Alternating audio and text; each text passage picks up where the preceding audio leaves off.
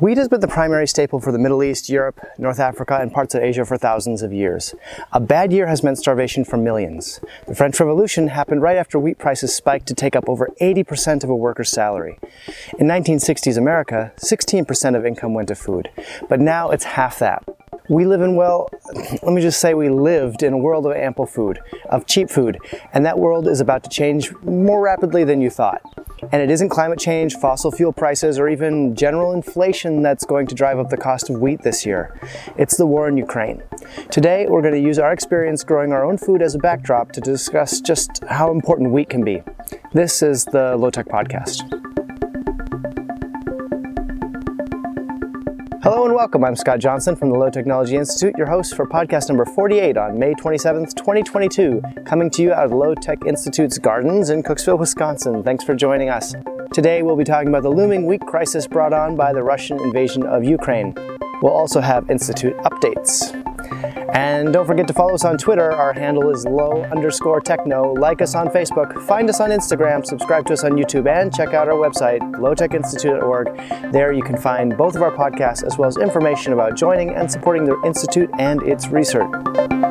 Also, some podcast distributors put ads on podcasts. Unless you hear me doing the ad, someone else is making money on that advertising. While all of our podcast videos and other information are given freely, they do take resources to make. If you're in a position to help support our work and be part of this community, please consider becoming a monthly supporter for as little as $3 a month through our Patreon page, patreon.com slash lowtechinstitute. Thanks to Marilyn S., Donna B., Leanne S., Lane B., and Stephen L. for signing up lately. If you'd like to sponsor an episode directly, please get in touch with us through our website. Again, that's lowtechinstitute.org. And now, right on to the interview. Uh, my first guest is Bill Moseley, the DeWitt Wallace Professor of Geography at Macalester College, who studies political ecology and agricultural, environmental, and developmental policy. In the past decade, he's worked with Save the Children, World Bank Environmental Department, uh, USAID, the Peace Corps, um, and in his free time, he's active on Twitter, posting on all these topics under at William G Moseley. That's M O S E L E Y. Um, thanks for thanks for coming on, Bill. It's a pleasure to be here, Scott. Thanks for inviting me. Sure, glad to have you. Um, so we're going to talk about wheat today, and so I think I'm an archaeologist, so my uh, ideas about wheat go really far back. Um, so I think it'd be just real quickly, I want to do a little table setting and then we can jump right into what's going on right now. Um, so, wheat's been used around the world as a staple for millennia because it stores calories really well without refrigeration. It makes uh, sedentary civilizations possible. Uh, and until a few centuries ago, most wheat was grown locally. Um, after the Industrial Revolution, uh, wheat kind of jumped over 10,000 years of wheat uh, history. But since the Industrial Revolution, wheat's been traded internationally. And today, a few countries produce much of the world's wheat supply. The top producers are uh, China and India, but they eat most of what they produce um, and more than what they produce. And the top five exporters in descending order are Russia, the US, Canada, France, and Ukraine. Um, and I'll link to a page with a lot of really great infographics from Al Jazeera in the show notes. Um, so, obviously, Bill, the Russian invasion of Ukraine has triggered a potential wheat crisis. Um, as Russian wheat won't be able to be sold on the international market, and Ukrainian wheat is being destroyed as we speak. They're putting, I just heard a story on NPR this morning, they're putting mines in the fields of, of Ukraine and destroying their tractors and taking all their oil. Um, anyway, a really interesting story this morning on NPR. Um, so first off, Bill, uh, how concerned are you, and how concerned should we be about this year's wheat supply globally, and uh, what what are the biggest challenges you see for this? Yeah, I think we should all be concerned. Um, wheat prices are at a 14-year high. Um, Russia and Ukraine together account for nearly 30% of global wheat exports. Um, and uh, Belarus and Russia also uh, export a lot of fertilizers. And so I think this is not just a, a problem now, but I think it's going to be a problem for several years to come. Uh, it, because high energy prices, constrained um, access to fertilizers means that farmers around the world um, are, are facing high input costs and, and are not going to be able to plant as much And in Ukraine, in particular, like you noted from the story this morning, uh, their their agricultural lands are being destroyed, and in some cases, it's going to take several years to bring those back into production. And in Ukraine, uh, it is really one of the wheat bread baskets of the world. And as you noted, we have uh, a handful of countries that produce the majority of um, the wheat that's exported. And then when you literally blow up one of these bread baskets, uh, this, this creates a major problem. I think it's a particular problem for those countries that import a lot of wheat from the Black Sea region. So these are mostly countries in North Africa and in the mm-hmm. Middle East. Yeah, I saw Egypt is trying to trade um, fertilizer for for wheat from all kinds of countries, Romania, and they're they were scrambling recently. Uh, India thought it was going to have a windfall this year um, because China's wheat was flooded out. And so they need to import more than usual. And now, recently, in the last two weeks, India's had a record heat wave that's destroyed a lot of the spring well, not a lot, but a, a significant enough portion of the spring, spring wheat. So they're actually going to have to import instead of export. Um, it feels to me kind of like the the woman who swallowed a spider uh, with the interconnectedness of everything. So, for example, like Russia and Belarusian fertilizers are cut off from the farmers in Brazil who grow less soybeans, which feed animals in China, which become meat sold internationally, and so meat prices go up. It's it's all it's amazing how interconnected uh, we've become. So, um, you uh, largely work on food issues, or at least uh, a lot of your work is food issues in Africa and the less, what I call the less industrialized parts of the world. How do you think people in these areas will be affected differently than those, say, where we are? You're in Minnesota right now, and I'm in Wisconsin. Correct. Yeah. So um, they are in a very precarious position. I think it's important to understand why they're in a precarious position. I mean, starting in the 1980s, um, several African countries underwent uh, neoliberal economic reform uh, at the behest of the World Bank and the International Monetary Fund. And part of those policies really encouraged them to focus on producing a few products for which they had a comparative advantage. So, you know, for many African countries, uh, other than minerals, this was commodity crops. So you focus on those, you know, export something like cotton, and then you you import food. Um, and so they're deeply interconnected to the global food system that kind of works okay as long as global food prices are relatively low.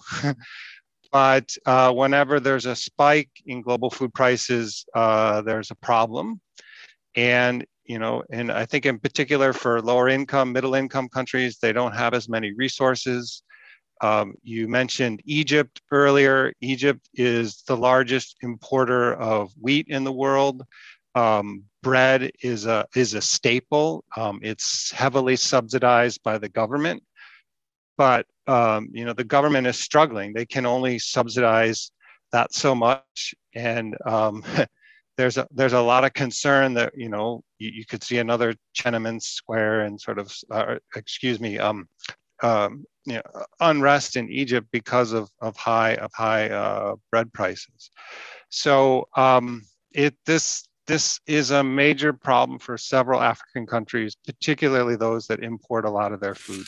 Do they have do do folks? So I did my dissertation in Mexico in a in a really small village, you know, um, and uh, a lot of them were subsistence farmers up until recently, and then the government started subsidizing bought in purchased in corn, so they were all looking for other ways to earn money. Um, some of them worked on my archaeological project when I was there, um, and they would buy corn instead of raise it. They had the knowledge to do that, and I imagine that this year they'll be putting in a lot more corn because they don't depend on outside fertilizers. They they grow it milpa, uh, so uh, swidden agriculture in the in the forests around their villages. So they might be able to adapt and and go back to some of these practices. Is that something that's possible in places that you've had experience with? Yes, I mean we do see people are adaptable, um, and and they do shift. Um, one of the countries I do a lot of work in is Mali in West Africa. and there, there was a, a strike of cotton farmers um, uh, in the mid 2000s um, because they were unhappy with the global price for cotton. And a lot of them shifted back into sorghum production. So um, this this this is possible. You know, farmers aren't passive; they are mm-hmm, adaptable. Mm-hmm, mm-hmm. Do, do you think are have people become so uh, disconnected and, and bound into the international global trade that they'll have major f- famine level disruptions, or is it going to be more inconvenience and a reversion to uh, f- maybe less less desirable uh, crops and ways of of getting their food? Uh, how how do you see that playing out? If this, I mean, it sounds like this is going to continue for a couple of years. The disruption. Um, at, I'm not sure. Yeah, I think short term, there's a lot of concern. Um, uh, and I think people need um, assistance making the transition. You know, if they have enough time, they can they they they can make that shift. But um, you know, it takes at least another agricultural season to get a different crop in the ground. Um, if you were banking on selling a commodity and importing food crop and the food crop isn't there or right. it's too expensive, that that's that's a major problem in the short run like uh, in the 80s when Reagan decided, well, we don't need a strategic grain reserve. We'll sell that because it's not making interest. We'll put the money in the stock market. And then when there's a famine, we'll just buy grain from somewhere, which historically speaking, or uh, you know, as an archaeologist, that that's not a good idea. Uh, that hasn't turned out well in the past. Uh, and so my yeah for wheat specifically because it takes almost an entire year uh, to grow more, unless you're doing spring wheat, which isn't as as good as, as winter wheat, uh, you would have had to have been planting your wheat last year. It's just not possible to adapt so quickly, like you say. Um, so, if are there any maybe anecdotal or interesting uh, examples that might spring to your mind of, of, how people use, you mentioned growing sorghum. Um, I, in anthropology, I learned about uh, how important sorghum was and uh, a lot of um, communal agricultural activities in, in Africa um, and other places um, because uh, um, growing food is kind of a boom or a bust thing. You all hands on deck to plant and then all hands on deck to harvest and process. Um, are those types of community and social institutions still extant in the communities, or have they kind of disaggregated as people became more um, cash crop oriented? So, um, I'm going to answer this in two ways, and I'll talk both about the local level and what's going on at the national level in these countries. I think I think um, several countries need to diversify. It's a problem if they're overly dependent on food imports. Um, you know, a classic example would be Botswana, which is um, the world's largest producer of gem quality diamonds. They export these things, but then they import 90% of their food. That, that puts them in an extremely vulnerable position when um, supply chains are disrupted or food prices go up. So they need to diversify. I do think um, after the 2007 2008 global food crisis, um, and in this crisis, it was rice prices that went up in particular, there was a shift towards more local production or food self sufficiency. Unfortunately, the the way that was pursued, and a lot of this was pushed by international donors was the new green revolution for Africa. So basically, industrial food production techniques that are very energy intensive. And so this, it becomes more expensive to produce that food. So I think the way forward, um, and this gets back at your question about sort of local knowledge and initiatives, is agroecology. And agroecology is both a science and a social movement. Um, agroecologists think about farm fields like uh, simplified ecosystems, and they're leveraging interactions between different crops, crops in the soil, crops and, uh, and insects, leveraging those in a positive way to produce more food without external inputs. And so it sounds like you have some experience with Mexico. A classic example there would be corn and beans. And beans are a legume, they fix nitrogen that, that the corn plant uses. And so this is um, it's a science. I mean, there are people in the academy that are thinking about how do we use ecology to produce more food. But a lot of these ideas also come out of local communities and traditional knowledge. So I think it's a really interesting field that sort of bridges, you know, experiential knowledge, right? And as well as book knowledge out of the academy. And it's also uh, a social movement because um, this uh, way to produce more food is sort of uh, threatening to uh, the established sort of agribusiness um, uh, group because there's not much money to be made on exactly. agroecology. There are not a lot of inputs to sell. Yeah, and it's unmeasurable. I was just saying to a friend yesterday, I grow most of our food at home and that's not measured in our GDP. I, you know, I we spend, we don't spend thousands of dollars every year uh, because I've grown the food at home, uh, and that's not measured in any metric in the economy at all, uh, at least in our country um, or anywhere as far as I know.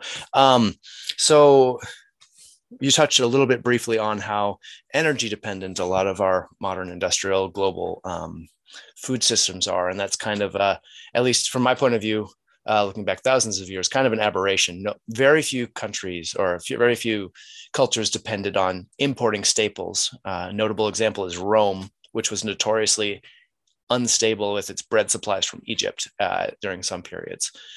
Um, and so part of what my organization does, and maybe there's some people uh, fans of yours that are listening uh, or people associated with you that are listening. So what we talk about at the at my organization the low technology institute is thinking about how are we going to transition away from fossil fuel use in the future um, specifically well most uh, problematic is going to be oil in the next uh, 25 to 40 years depending on how we use the remaining supplies and that's going to have a massive shift in in growing food and uh, you talked about uh, potential Tiananmen Square type uh, uprisings in, in Egypt as the pr- bread prices go up. Well, the, we all well we all know. I misspoke. It's Tahrir Square. Oh, Tahrir Square. Oh, oh, another. correcting um, myself. Yes. Yeah. Uh, Arab yes, Spring. Yes. Arab Spring. Yeah. Yes. Um, yes. Tahrir Square. Yeah. Tahrir Square. Uh, and uh, which I guess Tahrir Square itself was somewhat like Tiananmen Square asking for more democracy, whatever. Okay, uh, going on. Anyway, uh, the French Revolution, you know, bread prices spiked right before the bread, uh, the French Revolution, right? So it's it's not a new, um, not a new problem. So looking forward, and this is clearly speculative. We'll caveat that that you know you're an expert in the here and now and what's going on, but based on that kind of knowledge base, looking into the future in the United States or other industrialized countries if you could create a, a guiding uh, idea for, for the future of, of some sort of local, I imagine, local food security going forward, what sorts of social or technological sorts of things may be informed by uh, some of this agroecology or other things you've seen in Africa or other less developed areas? Um, are there if you were the benevolent dictator of the future, what, what, what would our agriculture look like in 25, 30 years here in the US that might maybe be more resilient or resistant to uh, a war in Europe and our bread prices? Yeah, so I think agroecology is equally applicable in the global north as it is in the global south. I don't, you know, I don't really think of it in terms of low technology. I think I have a more expansive view of technology, which can include what I would call sort of soft technology, know-how and understanding. And I think in many cases, what we're place, what we're replacing fossil fuel inputs with is, you know, understanding and know-how about how ecosystems and agro ecosystems function. Um, and so where I'm situated, you know, in the upper Midwest in the US, we have this agricultural landscape that's really dominated by uh, maize and soybeans. um, it's in, it's increasingly it's very very vulnerable to drought because uh, you know maize cross pollinates over this sort of two or three week period. And if you have a drought, then you're it, it creates havoc.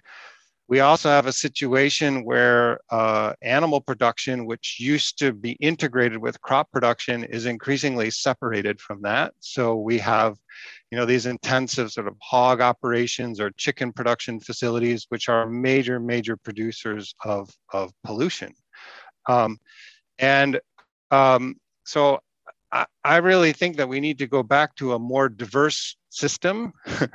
um, a greater mix of crops. We need to sort of reintegrate crop and animal production. Um, and this is going to be more resilient to climate change. It's going to be less energy intensive. It's going to be less polluting. Um, and it's going to provide, you know, more nutritious food for people. I mean, where I live in Minnesota, 90% of the crops we produce here are not consumed directly. I mean, a lot of it's for ethanol production or high fructose corn syrup. So when when uh, you know certain scientists say we feed the world, frankly, that's that's that's a lot of BS because a lot of it's not being used to feed people. Um, so I I think there are some pretty significant obstacles in the way. One is the US agricultural subsidy system that really encourages the, the production of certain commodities. Um, you know, we have we, we have a super lively um, you know mix of vegetable producers in the metro area where I live, but none of them get support from the government. It's all for the big commodity producers. But then the other, I think, issue is that um, agroecology, different ways of knowing have really been marginalized in um, the agricultural schools across the United States. And frankly, part of that is schools of agriculture, departments of agronomy are highly subsidized by corporate ag. um, and so, you know, I think this transition needs to be driven by different ways of knowing going, which means we, we do need to get this into our colleges and universities so we can produce a new generation of farmers who's who's gonna really reinvent our food systems. Yeah, it seems that uh, the soil right now is seen as just a sponge for NPK inputs and outcome plants and the you know the emerging fields of uh, or the emerging understanding of the microbiome of the soil i'm interested i'm excited to see how that changes maybe our our uh, some of our, our our view of agriculture but yeah i i come from uh, Bemidji, Minnesota, northern Minnesota, and I had grandpa in North Dakota, and it was all one way. Uh, this is true. I'm just not picking on him at all. Uh, it's true of all industrial agriculture. Really seems such a one way street from you know, natural gas largely producing um, nitrogen in the factories, the Haber-Bosch process, to the farms, to the fields, to the you know, uh, to the to the factories, to the market, to us, and there's no circularity in that economy, and it's only possible because of this glut of fossil fuels we have tapped into right now that obviously is uh, so regionally constrained that when we have these global disruptions it has ripple effects because we've kind of chained ourselves into this in one point of view efficient model for feeding lots of people but it's only efficient in the it's like burning a candle at both ends. It's not it's it's it's not actually efficient. It's it's it's it's it takes a lot of resources to do and we don't have those resources to to continue using into the future. It makes me somewhat concerned but um what do you what do you do? Sorry, it's kind of not really a question. Well, just I, I, I, I do think this is um, crises are um, potential moments for change, and um, you know I'm not naive. I know there's an establishment that will do everything in their power to sort of maintain the status quo. But um, I think especially crises that are prolonged. So we have two crises stacked on top of one another now. The the war in Ukraine, coming off of two years of COVID. I do think there's you know people are reacting to this the farmers around the world are changing the way they grow crops. And I think if they are sort of nudged in the right direction, we can get a less energy intensive food system. I, you know, I'm a supporter of President Biden in many ways, but I was very frustrated that, you know, he's decided, I think because of high fuel prices, to sort of double down on ethanol production. Yeah, and I, think that. that's the wrong way to go. I, I think we need to encourage you know more ecological approaches to agriculture and then it's going to be less vulnerable to these to these price fluctuations and better for the environment and less mm-hmm. vulnerable to climate change mm-hmm. yeah it's it's it's easy to revert to the mean i guess or not easy but it's it's it's tempting uh, to do this and we see this you know uh, in mesopotamia when their fields became you know uh, saline or too much salt in their soil they they didn't question the method of of farming they just did more and did more of a bad thing and it, it caused uh, instability and, and the collapse of the, the larger more complex society. The, the peasants were fine but the, it's the complexity that that that fails and i'm afraid not afraid uh, i'm concerned that you know in the united states we're so far removed from even the the cultural knowledge. Our grandparents maybe who went through the depression or great grandparents uh, who went through the depression who had that knowledge to fall back on to be able to grow and subsidize a lot of their own foods i think in the us we're having to relearn that and you know for me i grow my own wheat but i'm having to figure all this stuff out because i don't know anybody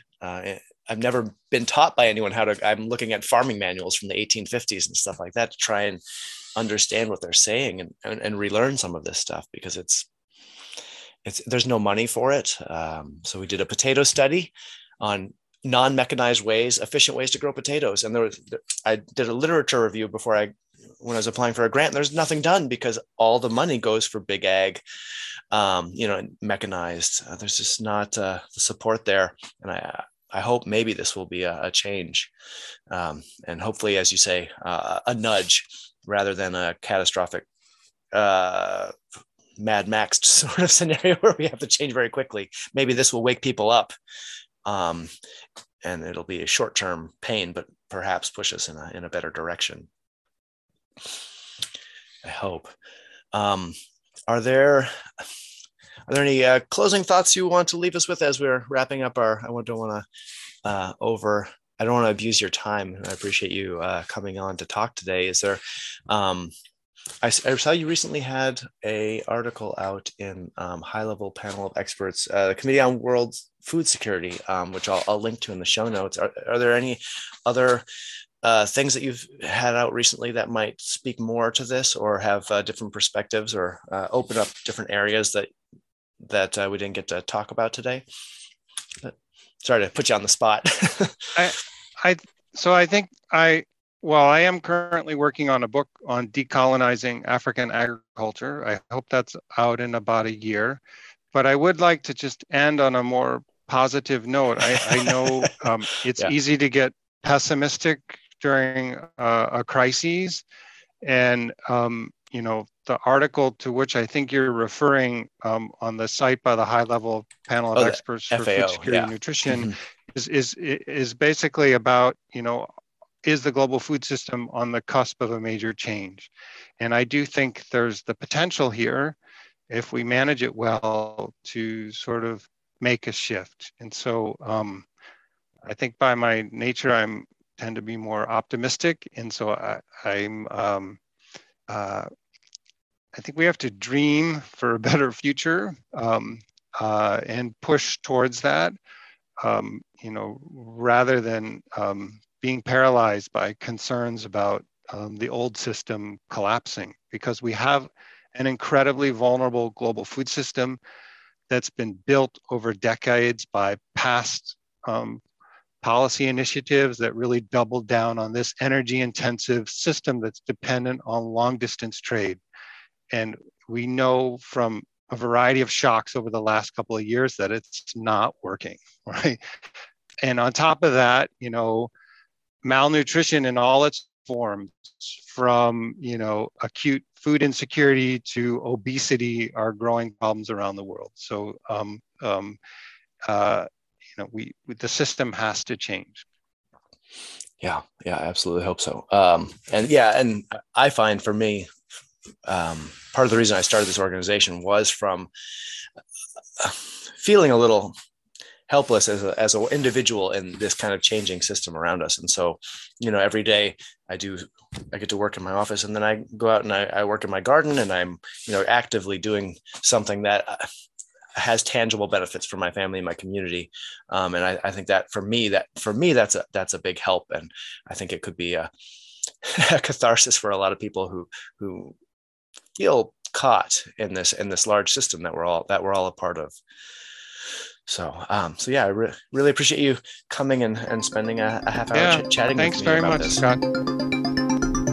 Thanks again to Bill for taking the time to talk to me. Uh, so we can anticipate the crisis response of the current food distribution system. Wheat, corn, and rice will be moved around the world with ships, trains, and trucks, all using fossil fuels to get where they're going.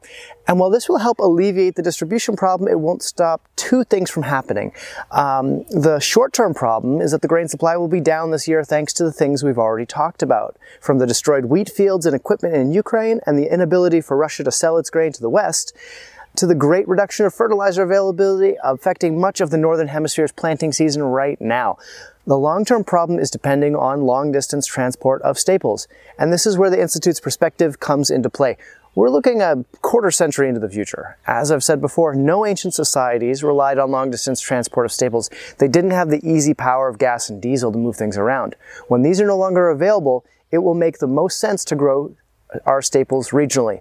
And this will force many of us to change how we eat and how we get our food. Food prices in cities will rise, and perhaps we'll see people begin to move out of cities, especially if we're able to continue the trend towards remote work.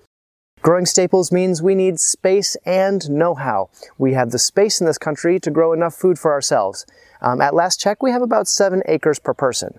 And now I realize that not all of this land is arable or farmable, but even still, an acre per person is more than enough space to grow all the food a person needs. It's even enough room to support some animals, uh, chickens, a pig, a cow, or goats for each family. But our future of Local food may take many forms. People across the modern and historic world give us models to test. Just recently, for example, we've all heard of uh, kibbutz in Israel, where people pool their resources and work together in agricultural production and social life. Americans, though, might gravitate towards a moshav model, also from Israel, where a village has some common work, say the wheat and potato fields, and some shared resources like tractors, workshops, and other specialized equipment you don't use very often. But each family would have its own individual home, land, and garden. In whatever form your community takes in the future, growing wheat, corn, potatoes, and other staples would be an existential issue. In the last podcast, I mentioned the stat I mentioned the statistic that a person could grow a third of his or her annual calories in 40 hours of labor growing potatoes. And to grow this amount of calories for 40 people, you'd need only an acre. Wheat, on the other hand, is measured in bushels and that fills about 8 gallons and weighs about 60 pounds. And from that, a person would get about two thirds of the weight in flour, so about 40 pounds of flour per bushel. That amounts to about 66,000 calories. Now, I've been growing my own wheat for a few years now, um, and industrial wheat production uh, in the fields you might see around the country, they get about 45 to 50 bushels per acre. This is about double pre-industrial rates. Pre-industrial yields range from about 10 to 30 bushels per acre.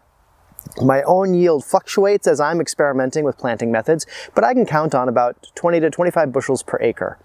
At that rate, to provide a third of one's calories from wheat, one would have to have about four bushels of wheat per person. That means six people could live off the wheat from an acre in my current production method. Uh, but first you might be thinking, okay, that's a lot of calories from wheat.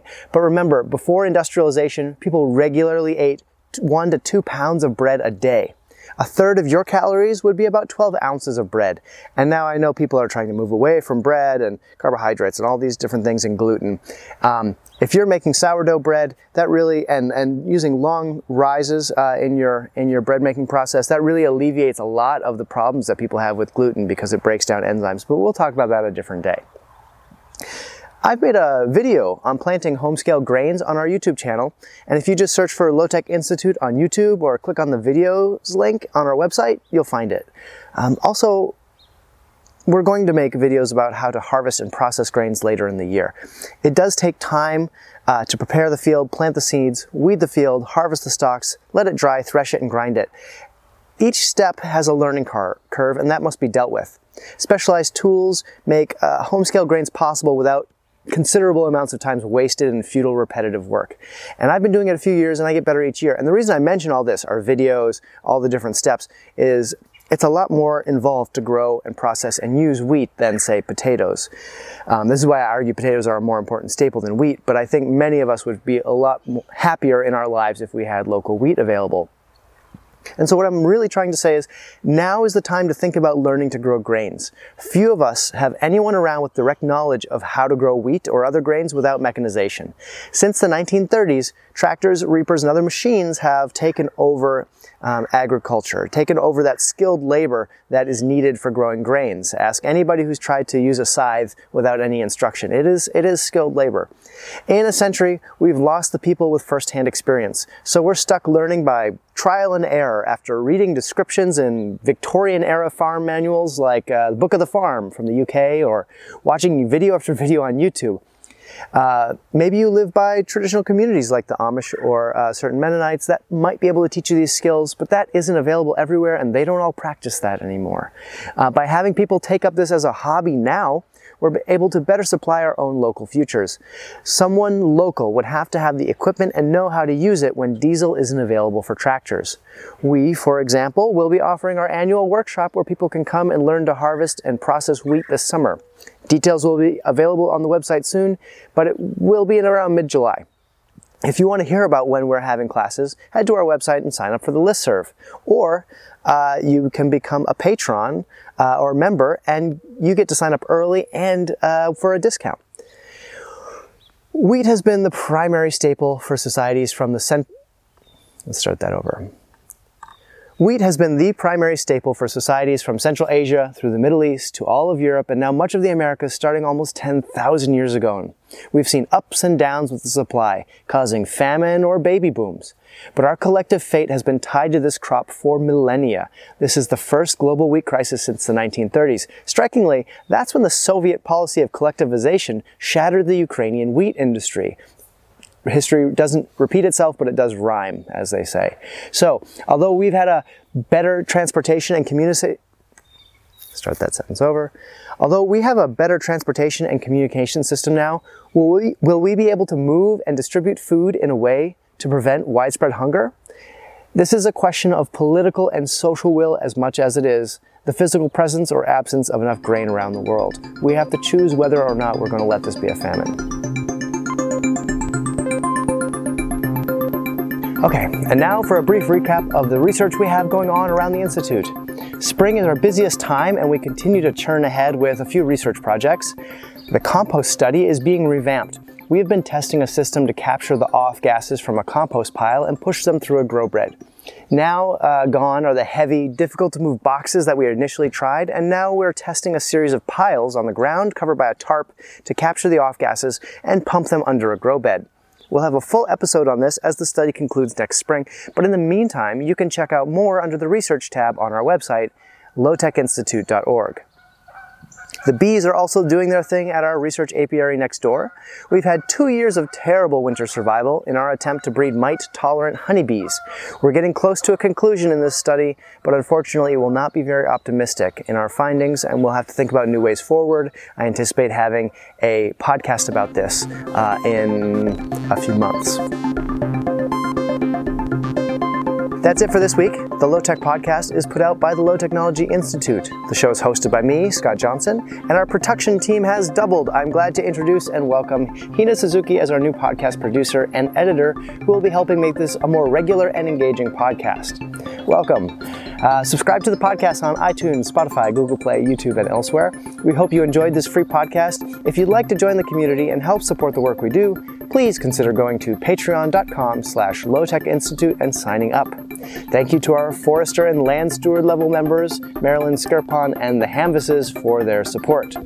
The Low Technology Institute is a 501c3 research organization supported by members, grants, and underwriting.